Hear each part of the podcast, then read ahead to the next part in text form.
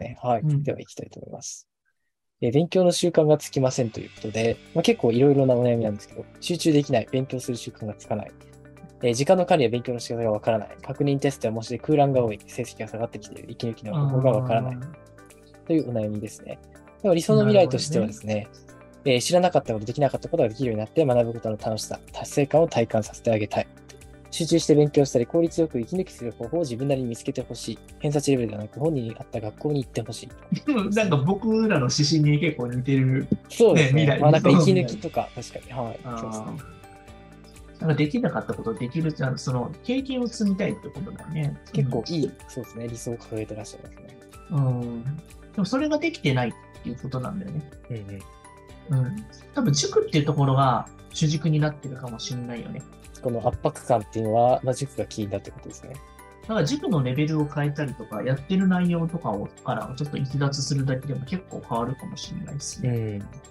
ちょっと息抜きっていうのは、ある種、まあ、別の教材を使うことが息抜きになるっていう感じなでるすし、あとうんは時間の管理ができないってことは、塾に結構大半塾で強制的に枠埋められてるからなくなってるって可能性もあるし、うん。別にそれも任意なわけじゃないですか、別にさ。はいはいはい。うん。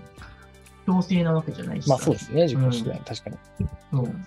なんか怒られるかもしれないけどさ。うん、うん。そういう理由があるんだったら、ちゃんと親の方で電話して、まあここ意の外ととこそうろですね、柔軟に対応してくれる時期もそ結うでも構こ多いれでなすんかか、あの、ほっとくとやばいんで、なんかやらなかったら理由告げられた時に怒られるかもしれないから、らうん、意図的になんか宿題やらないっていうことは伝えておくと、それは大事かも、OK かもしれないんでね。確かに確かに。今ここのところに塾で追いついてないから、こっちの方を強化したいので、今回の宿題はできませんみたいなこととか、うん、そういうのを意識的にやってる人って意外と少ないんですよね。それがある種一番の息抜きというか、そのストレスを軽減する施策ですよね。だからそれで勉強の仕方がわからない状態になってるのかもしれない。ただこなすだけの勉強になり続けるほど、一番なんかしんどいもんないですからうね。ん、まあ塾のこうレールに乗せられちゃってる感じですよね。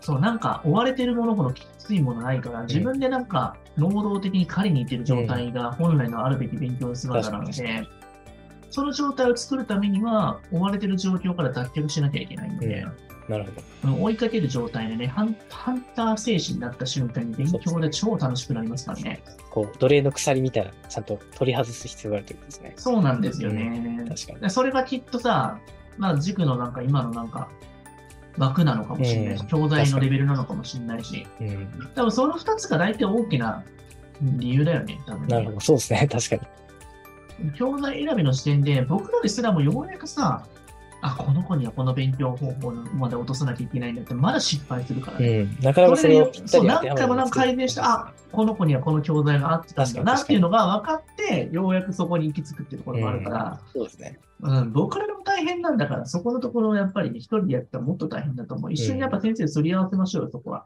確かに確かに。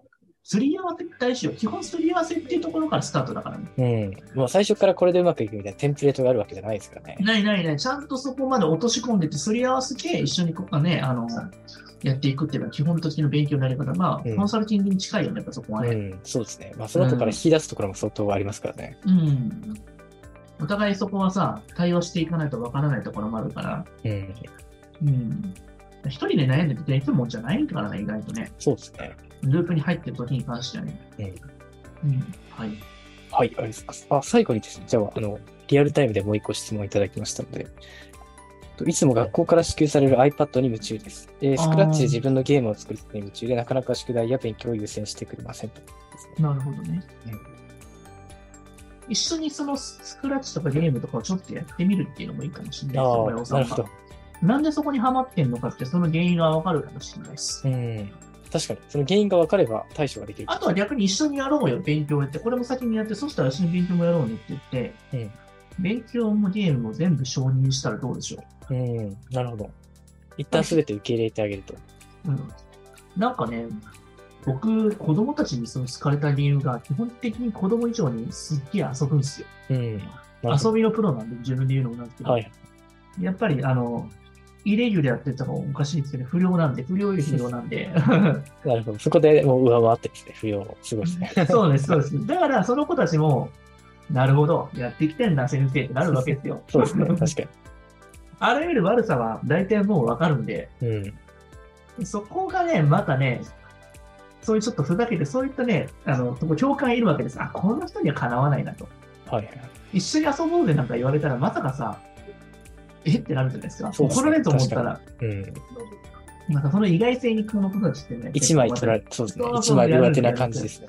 でも一緒にそのなんかさ、ハマってるものを一緒に共感するっていうのも大事じゃない、うん親子関係築く上でおいてもさそう。ですね。本当の信頼関係が。子供とさ、接した時小さい時は一緒になんかさ、ゲームやったりとかさ、小さいプラレールやったりとかしてたと思うんですよ、うきんっと。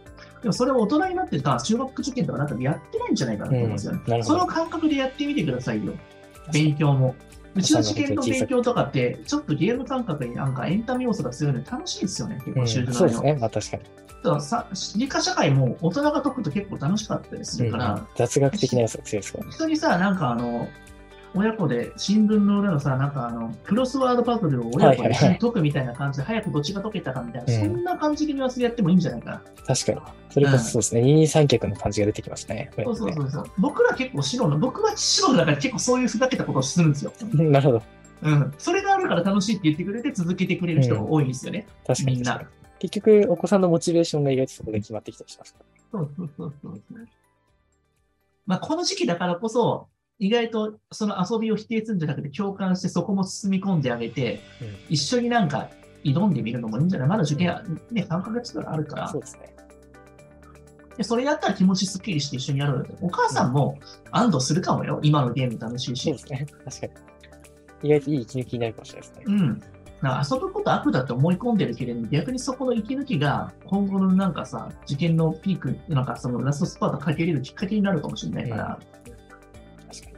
僕はそういう視点で、やっぱうまくメンタル保ってました。うんだから同じようにこうやって保っていただいて、息抜きできてくれればいいかなと思います。はい。はいちょっと一見ふざけてそうですけど、そういう視点も大事じゃないかなと思いますよ。そうですね。でも本当、本当に本日は大盛況でしたね、コメント。 いや、ありがとうございます。こちらこそありがとうございます。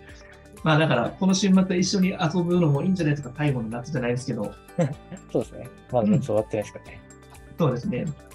はい、ありがとうございました。石原先生、ちょちょっと長丁場になりあました、けど。いえいえいえ、こちらこそありがとうございましたありがとうございままた来週楽しみにしてます。なんか病気に見ながらならない、鬱になりますからね、あんましたそり。うですね。はい。適度に悲劇に対していきたいと思います。 それでは、はい。では本日もありがとうございました。失礼します。